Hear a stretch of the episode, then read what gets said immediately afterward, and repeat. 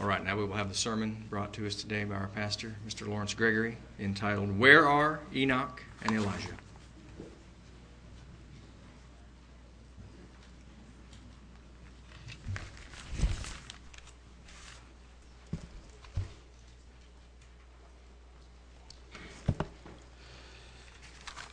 Good afternoon. I know there are many topics, lessons, scriptures that can be the basis for our Sabbath messages here. Today I'll use a basic question that was the basis for my first message after 15 years in the church. In 1975, I used the small booklet that was written by Herman Hay and later was published by the Worldwide Church of God. And then in 1978, Tom Justice printed this booklet after it helped him back in the 50s. And we have made this available to the website for CGOM and Tulsa Church of God on our websites. The little booklet of... The question, where are Enoch and Elijah? Now, for those of us who are longtime members, this is a basic question. We already know the answer. But for those on the internet that are tuning in, or maybe new members that don't understand the significance and the importance of that question, we do have this booklet that is available through CGOM or our Tulsa Church of God, or in fact, it's right over here, copies of it on our Sabbath bulletin. So the question is, where are Enoch and Elijah?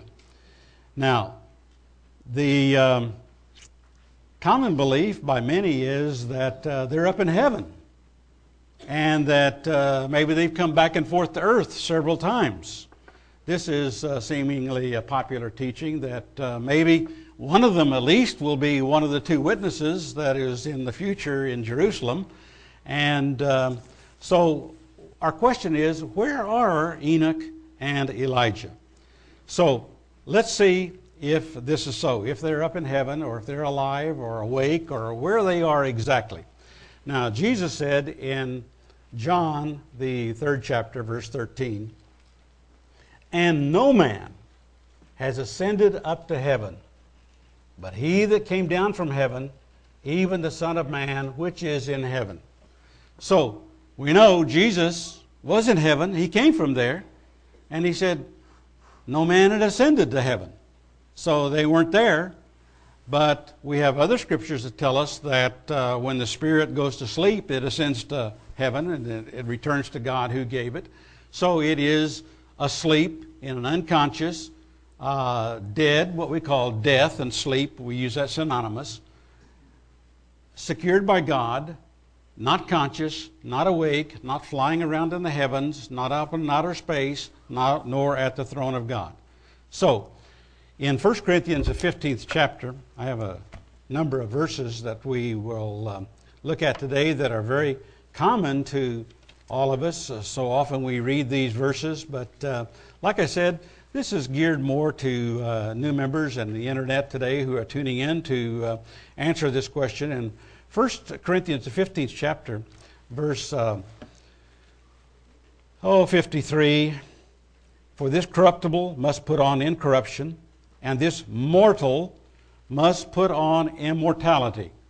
And in 2 Corinthians, the 5th chapter, we'll just break into a number of verses here because we'll come back here to 1 Corinthians a couple of times. But let's go to 2 Corinthians, the 5th chapter, verse 4, says, for we that are in this tabernacle, this body, do groan, being burdened, not for that we should be unclothed, but clothed upon that mortality might be swallowed up of life.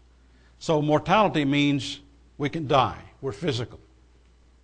We're going to be able to die, not live forever in this flesh. In Hebrews 9:27, here again, if I would ask, raise your hand, how many know what this scripture says? Probably a lot of you would do this, but we'll read it anyway. Hebrews 9:27. And As it is appointed unto men once to die, but after this the judgment. And there's more about this. We won't go into all of that, but it's appointed unto man once to die. So we're mortal, we're physical, we're all going to die. And we read that in Romans 3:23.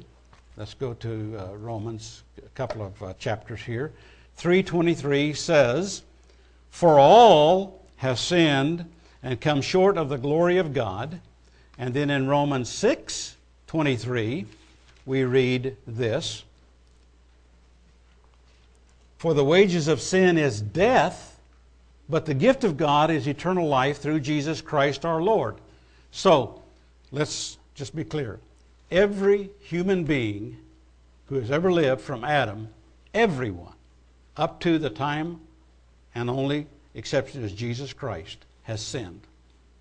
Now, the consequences of sin is death because we're mortal. Every human being from Adam that has inherited the human flesh and is in Adam and Eve's image, in the image of God, are human, are going to die because they're sinners and because it's appointed unto God for them once to die.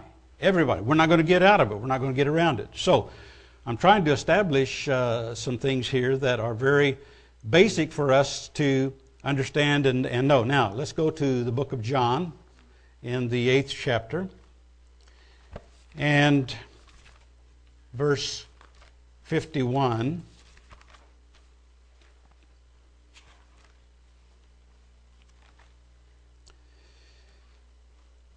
"Verily, verily, I say unto you, if a man keep my sayings, he shall never see death." Okay. This on the outside sounds like, well, if we're a Christian, if we're a believer, if we are following Jesus, we're not going to die. But that's not what the Greek is intended and what it is saying in fact. Let's go to the 11th chapter, verse 26. 11:26.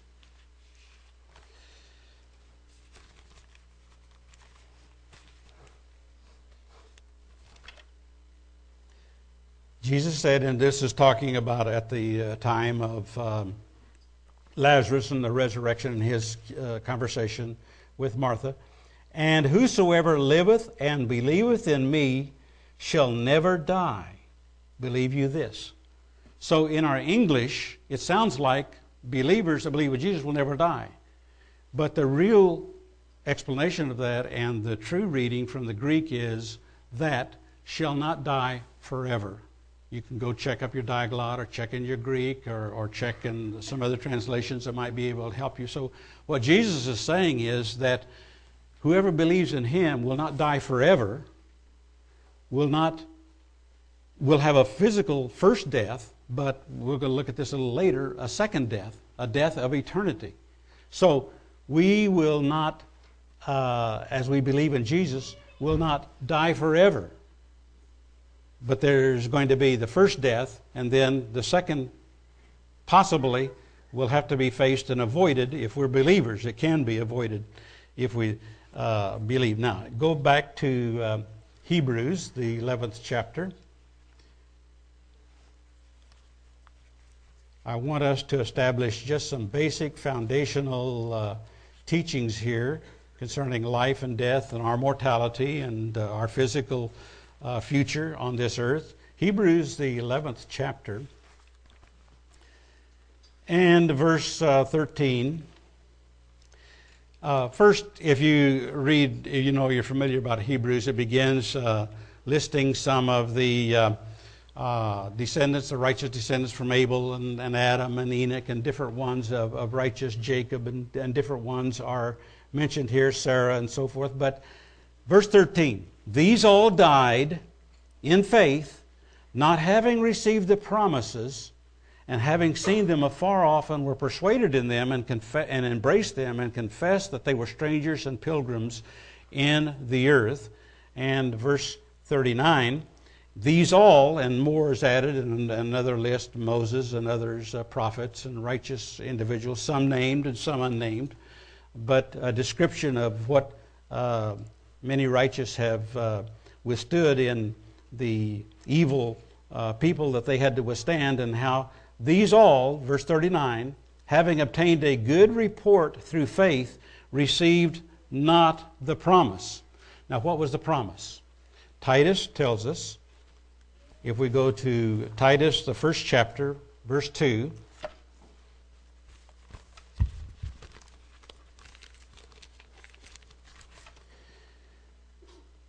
in hope of eternal life, which God, that cannot lie, promised before the world began. So we have a lot in this verse. We just have to slip over it quickly. But before, way back at time, at the beginning of God's planning, and as He began to establish His purpose that He was going to bring many sons into glory, He determined that He would give a promise of eternal life to those who would qualify, those who would accept, those who would believe, and a lot of ramifications of that belief, and on the Son Jesus Christ, and keep His commandments, and righteous. And so many of us know what a righteous person is, and that that person will receive eternal life if they're faithful to the end and overcome to the end. If they stop believing or stop being faithful, or they give up or quit, the promise is nullified. They're going to face the consequences of that decision. 1 Corinthians, the 15th chapter, let's go back there. 1 Corinthians 15, and there is so much in this chapter, but I'm just going to look at a few verses here. Verse 18, then they which are fallen asleep in Christ are perished. If a person is not a believer, if there's no resurrection, if they are a believer and they've died, if there's no resurrection, the consequences is eternal death, eternal sleep. That death will continue on. And yet, let's go to verse 22 and 23, while we're here. For as in Adam all die, even so in Christ shall all be made alive. But every man in his own order, Christ the firstfruits, afterward they that are Christ at His coming, and then comes the end, and there's several resurrections and things that consider for all of humanity and their own timing. There's a time for everyone, but let's go to Revelation, the 20th chapter, and just one verse there, Revelation 20. And verse 14. Okay, you're already there ahead of me. I like to read out of my Bible, and I know it's on the wall there where you can see it. But Revelation 20:14, and death and hell were cast into the lake of fire. This is the second death. So now, there's two deaths. Okay? The first death is one that every human being will experience. That's, we're mortal, we're going to die at some age. Might be 1,000 years old, or might be 80 or 70 or 60 or 10 or 9 months, or a little baby, or whatever. We're mortal, we're going to die. That's the first death. The second death is the consequences of sin. That's the death for eternity. That is final. That is the last enemy that will be destroyed. Over here it says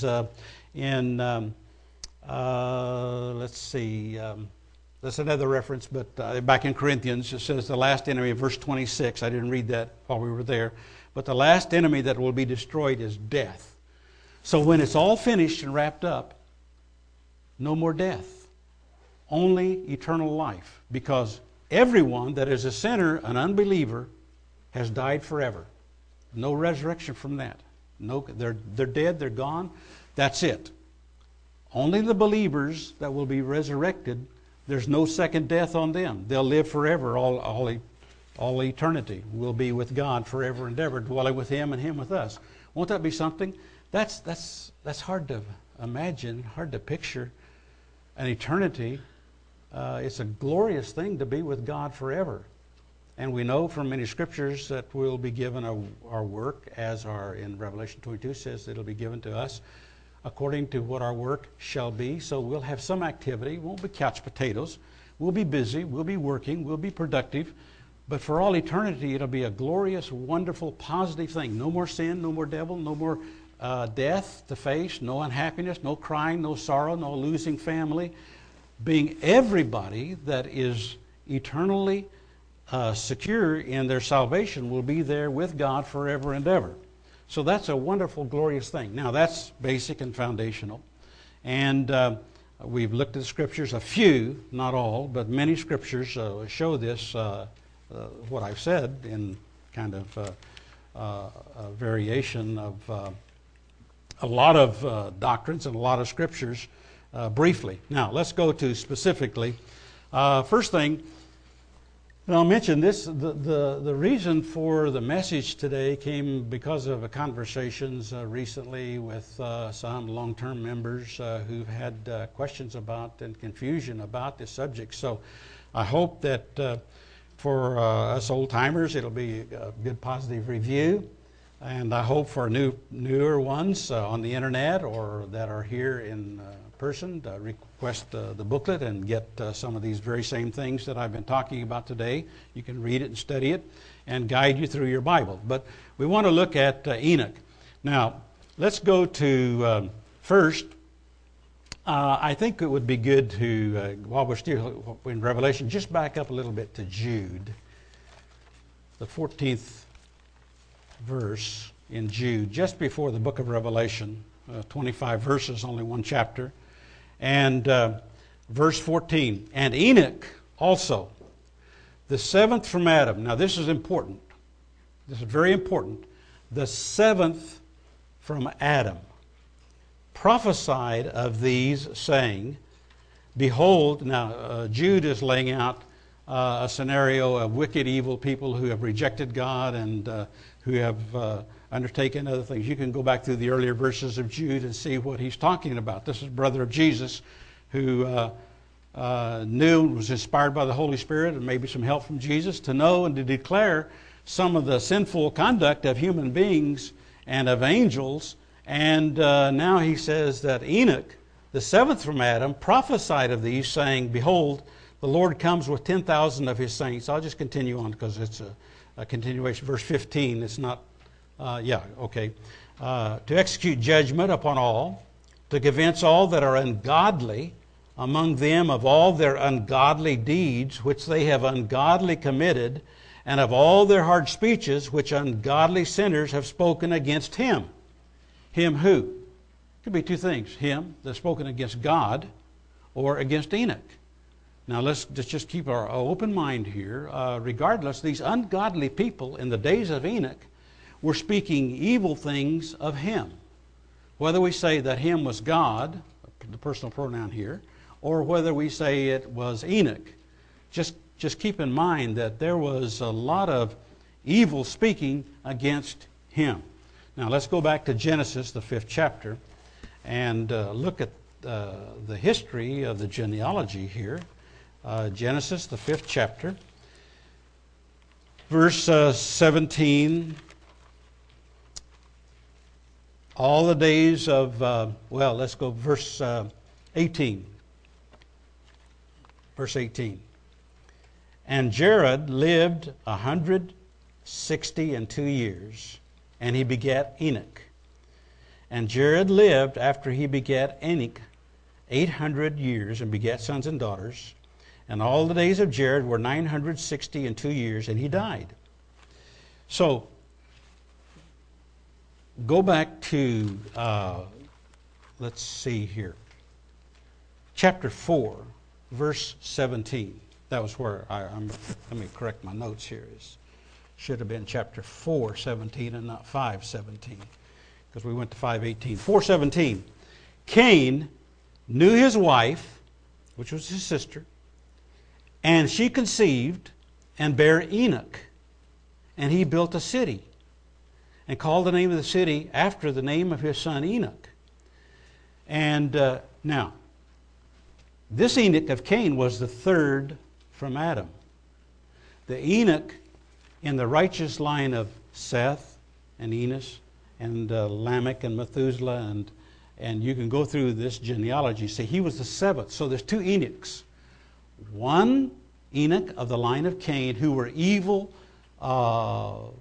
militaristic, idol-worshipping, adversarial to God's way. That line of Cain, and you know the wicked Cain, he slew his brother, and built a city, and had his progeny begin to spread in their evil way throughout the earth, whereas the righteous sons of God through Seth began to call upon the name of the Lord and call themselves the sons of God and began to call themselves the righteous sons of God. So you had two seed lines of humanity, the wicked evil line of Cain and the righteous line of Adam through Seth. Now what you have here is some, if you look at the names, take them side by side, you'll see some counterfeiting and duplicity. In the line of Cain, they copied the names of the righteous line of Seth. Methuselah, Methusael, Lamech, and Jared, Ired. You know, you can look at a comparison there and to see. So this Enoch, the third from Adam, was of the line of Cain, but the righteous Enoch was the seventh from Adam of the righteous line of Seth. So you have these two conflicts here of what was going on. Now, back to Genesis 5. Enoch lived 65 years and begat Methuselah. The oldest man in the Bible, we'll say, the oldest man that lived. And Enoch walked with God after he begat Methuselah 300 years and begat sons and daughters. And all the days of Enoch were 365 years. 365. Interesting date. I'm not going to go into that. I'm going to stay away from the calendar discussions today.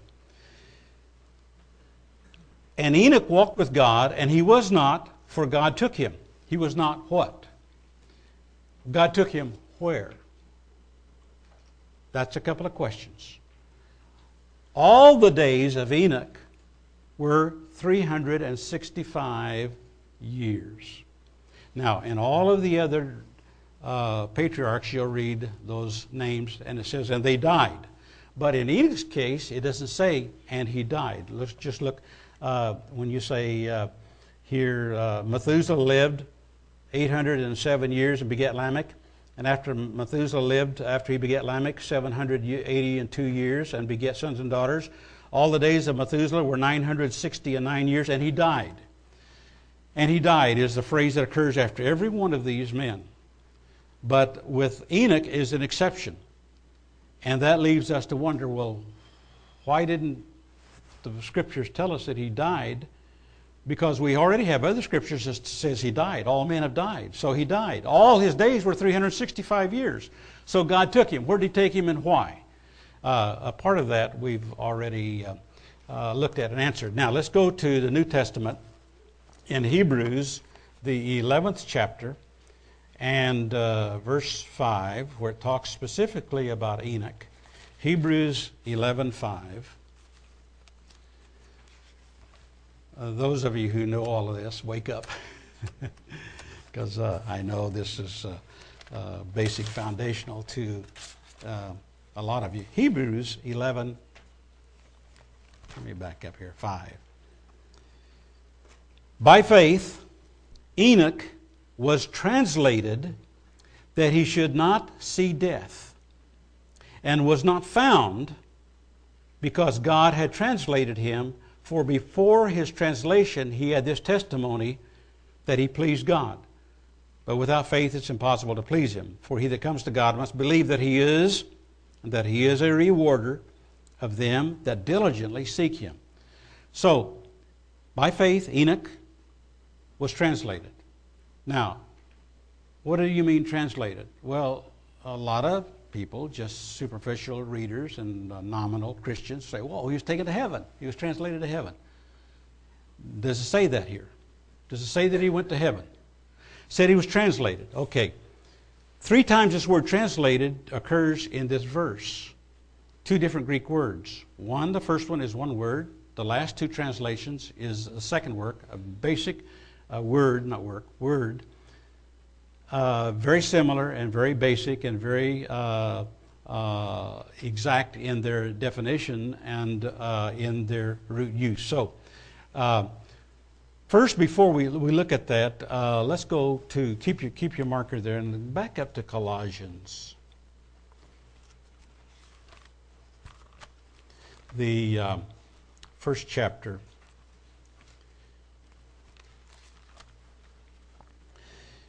And let's see, verse 13.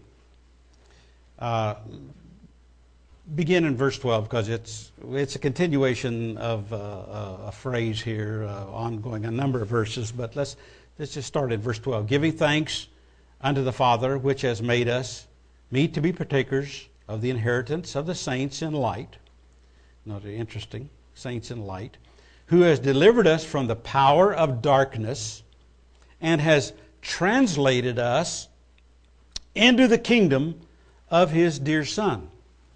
Translated us into the kingdom of His Son. Translated us into the kingdom of God. Are we spirit? No. We're flesh. Have we gone to heaven? No. We're on this earth. People who have died, have they gone to heaven? No. Jesus said, no man had ascended to heaven. No man. But we do have the scriptures that the spirits of sleeping individuals return to God who gave it. That's in Ecclesiastes, and another topic here. But this word translated is, the Greek words here are metathesis or metathemi. And this is what the Greek words mean. To transfer to another place. To change from one place to another. To transfer from one place to another. Now we have been translated from this darkness of this world. We have been transferred into the kingdom of God. We're members of the kingdom of God. We're not in heaven. We're not spirit. We are members of the kingdom of God. We are members of the church of God. We're members of the body of Christ. We have renounced the hidden things of the world. We've given up the darkness. We have moved. Now, Enoch was not found. Why? Well, if you're not found, that means somebody is looking for you. Now, why were they looking for Enoch? And I'm not going to spend too much time on this, but let me just say this. Those of you who have studied know that Jewish traditions and histories say that Enoch was a righteous prophet of God, and he was proclaiming the word of God as we read in Jude, to the ungodly people of his age. And that what happens to people, they resent the truth. What are they going to do to the two witnesses? What are they going to do to the prophets of God? What are they going to do? What did they do to Jesus Christ? They killed him. They were looking for him. They were trying to kill him, but God took him and protected him and took him to another place, transferred him, translated him, so he wasn't found. Now, that is from history, but I'm not going to base our understanding of that. We want to look at the scriptures and keep in the scriptures here. So this word translated, we know that it means to go from one place to another, to be changed and to be transformed. We use that word interchangeably. Now, let's look at Moses briefly here to establish a little bit of here. Then we're going to look at Elijah, but let's look at Moses. Go back to Deuteronomy, the 34th chapter. Deuteronomy 34. We know Moses was not permitted to go into the Holy Land. He had to go up on the mountaintop, and he could look over into Canaan. He could see there, and it sure troubled him, you can believe, on missing out after all that he was going through to lead the children of Israel there. But because of his mistakes and his carnality and the things he had done wrong, he wasn't permitted to go there. So 34, verse 6 and 7, beginning of verse 5. So Moses, the servant of the Lord, died there in the land of Moab, according to the word of the Lord. Now remember, God had told him, you go up into the mountain and die. Go up there, because how would you like to be told, you go over here and die? How do you just go over there and die? Wow. Well, all of us want to live, you know, go over there and live. That's popular, but know that he's not going to survive that. And so he died according to the word of the Lord, and he buried him in a valley. This is God buried Moses in a valley in the land of Moab over against Beth Peor. But no man knows of his sepulchre unto this day. Moses was 120 years old when he died. Nobody knows where he died and was buried, and he was buried by God. Now, let's look in Jude, back in Jude, the 9th chapter. Go back there, 9th verse. Boy, you got to remember, Jude's only one chapter, 25 verses, and it kind of slips right in between 3rd John's little book and Revelation. Verse 9 in Jude. Yet Michael, the archangel, when contending with the devil, he disputed about the body of Moses, dared not bring against him a railing accusation, but said, "The Lord rebuke you." And so it seems like the devil was wanting to know where Moses was, and people would like to have known where Moses was buried. Why? Don't you think religions make relics of bones and objects and venerate the person? If the devil could have had Moses' body, what could he have done to it? You know, abused it, made fun of it. What all could have the devil have done? But God hid Moses, so nobody knew and knows where he is. And probably a lot of people have looked for and searched for Moses' body, but haven't been able to find it because God hid it. Now, what about Enoch? All his days were 360. Did he die? Well, yes, for two reasons he died. One, he was mortal. Number two, he had sin. All have sinned and come short of the glory of God. Every person is. The wages of sin is death. Now, the way we escape eternal death, the second death, is by, we cut that short, by righteousness and by believing, by repenting, by being baptized, by having God's Holy Spirit, by overcoming and growing, by being a righteous son of God. We escape eternal death. We escape the second death. Okay, so we know and understand that. Now let's go to Elijah, and let's go to the book of 2 Kings, and chapter 2. 2 Kings. There's a lot in here, so I'll just kind of maybe skip through some of this. Elijah, it came to pass when the Lord would take up Elijah into heaven by whirlwind that Elijah went with Elisha from Gilgal. Okay, God's going to take Elijah to heaven. That's what it says, right? Don't argue with that. Okay, now we have to ask a question. Which heaven? Then we have to ask a question. How many heavens are there? Then we answer. 3. 1, 2, 3. 3 heavens. Okay? We have the heavens of this earth, the environment, where the birds fly. The birds fly in heaven. The Bible talks about this. I didn't take a lot of time to go through a lot of scriptures because we know this. The second heaven is outer space, where the stars and the moon and the planets and the galaxies.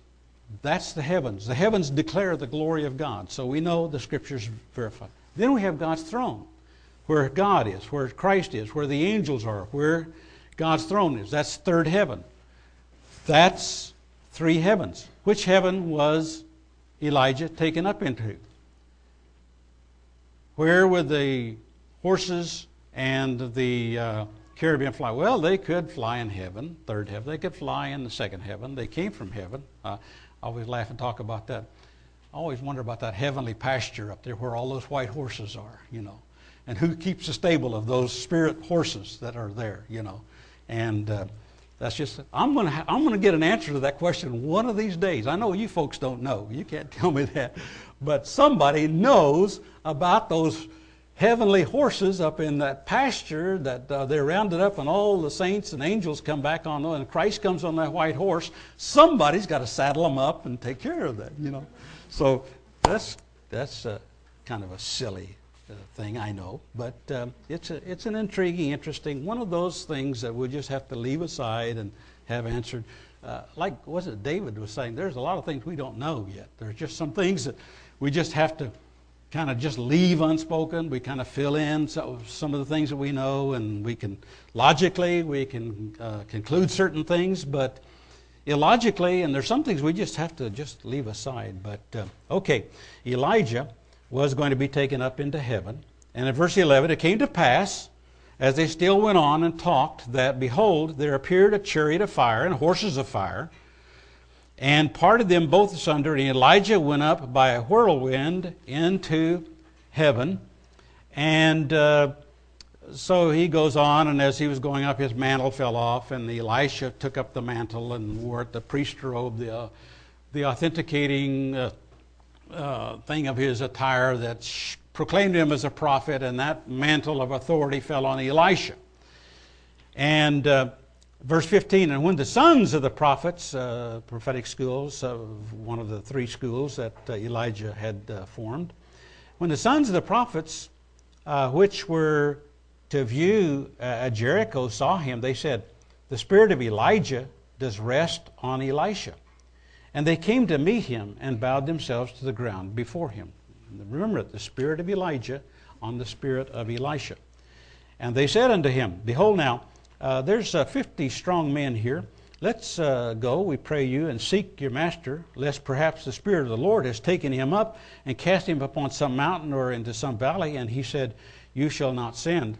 But when they urged him till he was ashamed, he said, okay, go ahead.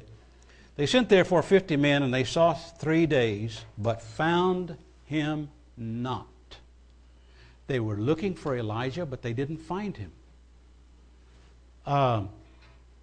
They thought, well, he had fallen out of the chariot as he was going to heaven. Maybe he fell out and he's out there wounded and we can go help him.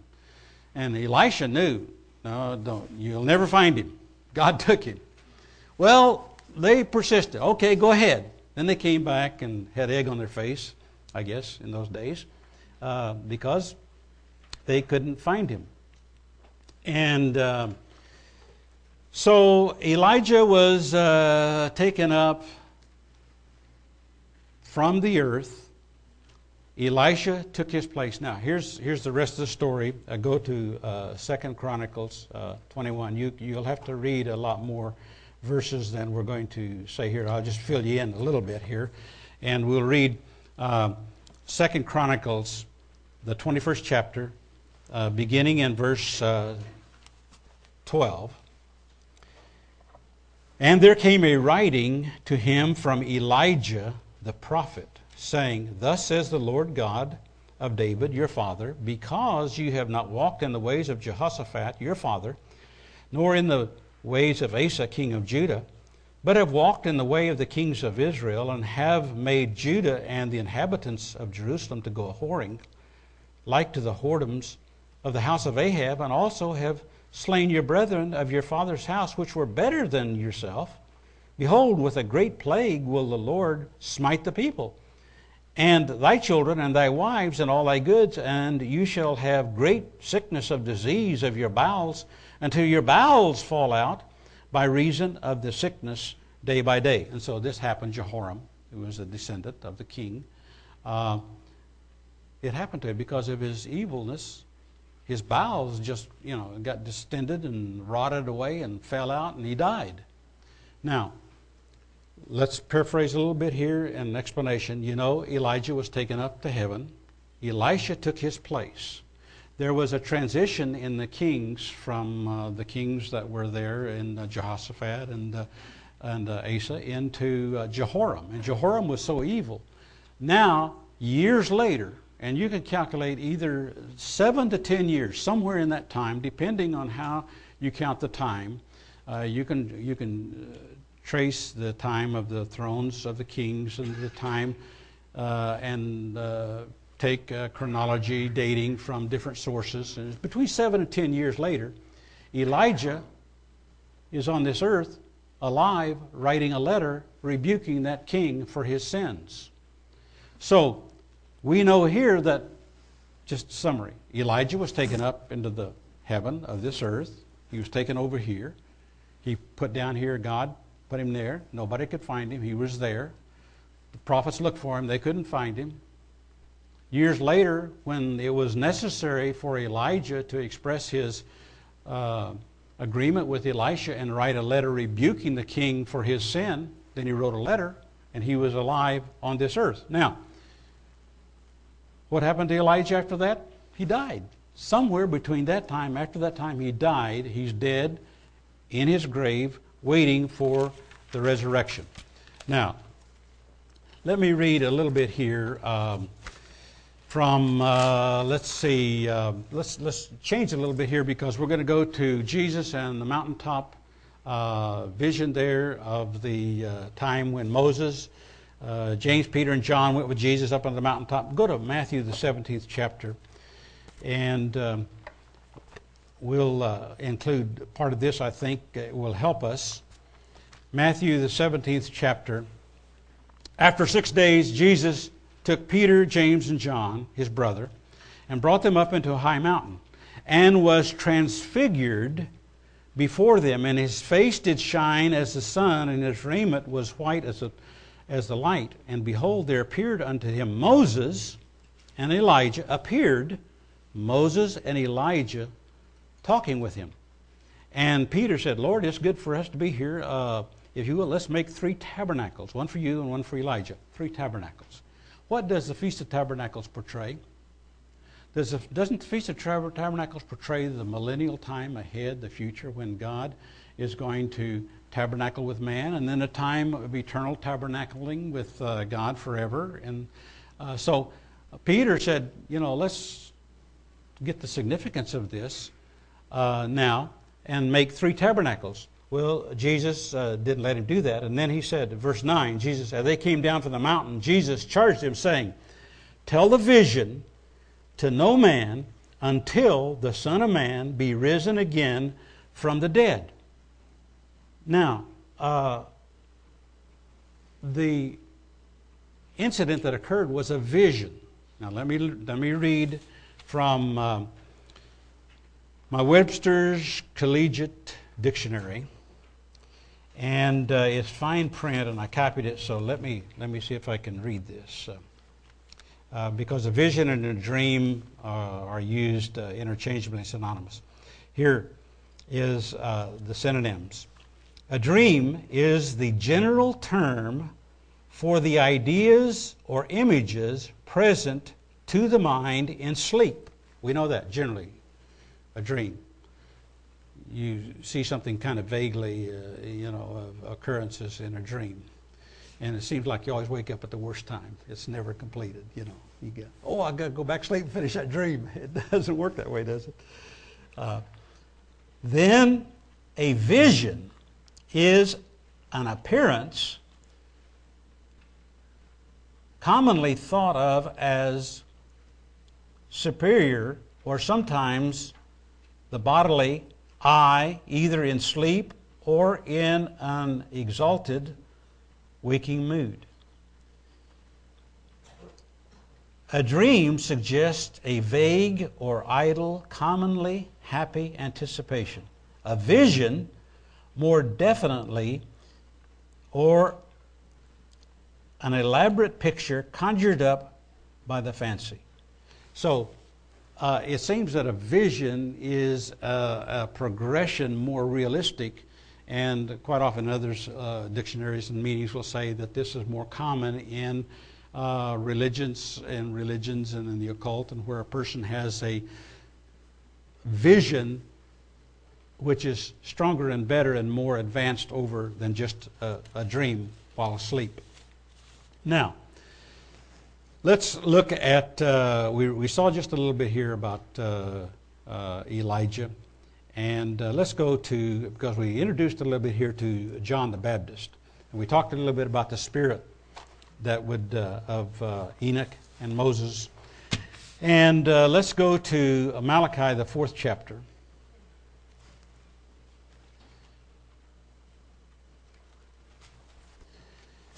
Malachi 4, the last book of the Bible, the last chapter of the Bible.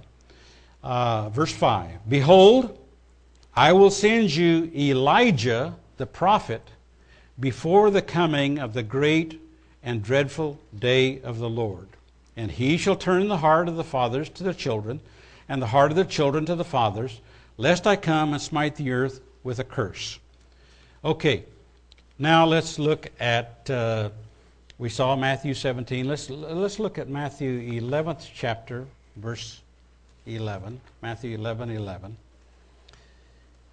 Verily I say unto you, among them, this is Jesus talking, that are born of women, there has not risen a greater than John the Baptist.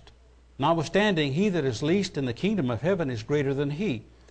And from the days of John the Baptist until now, the kingdom of heaven suffers violence, and the violent take it by force.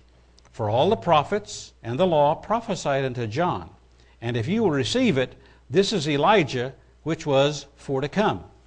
So Jesus said, this, in referring to John, this is Elijah that was prophesied to come. Was that Elijah? Or was it John the Baptist? Which one was it? Okay, let's go to Luke, the first chapter. Let's see. I'll just have to look at a few verses here for time's sake. Luke 1 and verse 17. Luke 1:17, talking about the birth of John the Baptist, when the angel was revealing to his parents that he would be filled with the Holy Spirit from his mother's womb. Many of the children of Israel shall be turned to the Lord their God.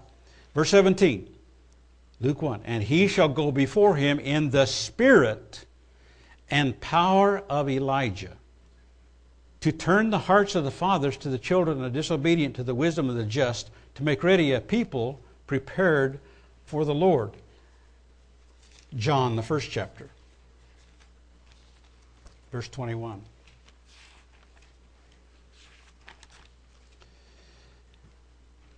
And when he was preaching and baptizing, the Jews and the priests and Levites, they came from Jerusalem. Who are you? And he confessed and denied not, but confessed, I'm not the Christ. And they asked him, what then? Are you Elijah? And he said, I am not. Are you then that prophet, Isaiah, that he was speaking of? No, he said. And then they said unto him, who are you, that we may give an answer to them that sent us? What say you of yourself? He said, I am the voice of one crying in the wilderness, make straight the way of the Lord, as said the prophet Isaiah. And so they went away. And so he said, I'm John the Baptist. I'm the prophet that was to come. I was prophesied about. I'm not Elijah. Don't confuse me with him. Now, the spirit of Elijah was to rest on John the Baptist. And so he was representing of John the Baptist. Now Moses, let's just kind of paraphrase this. Moses was a lawgiver. We know that. He brought the law. He was called the lawgiver. Jesus Christ interpreted. He brought the law. He brought the commandments from God. He gave us the law. He was the original authentic lawgiver, Jesus Christ. Elijah, Enoch, they upheld the laws of God, the commandments of God. Their spirit, their attitude was in obedience and righteousness. They had a spirit of righteousness.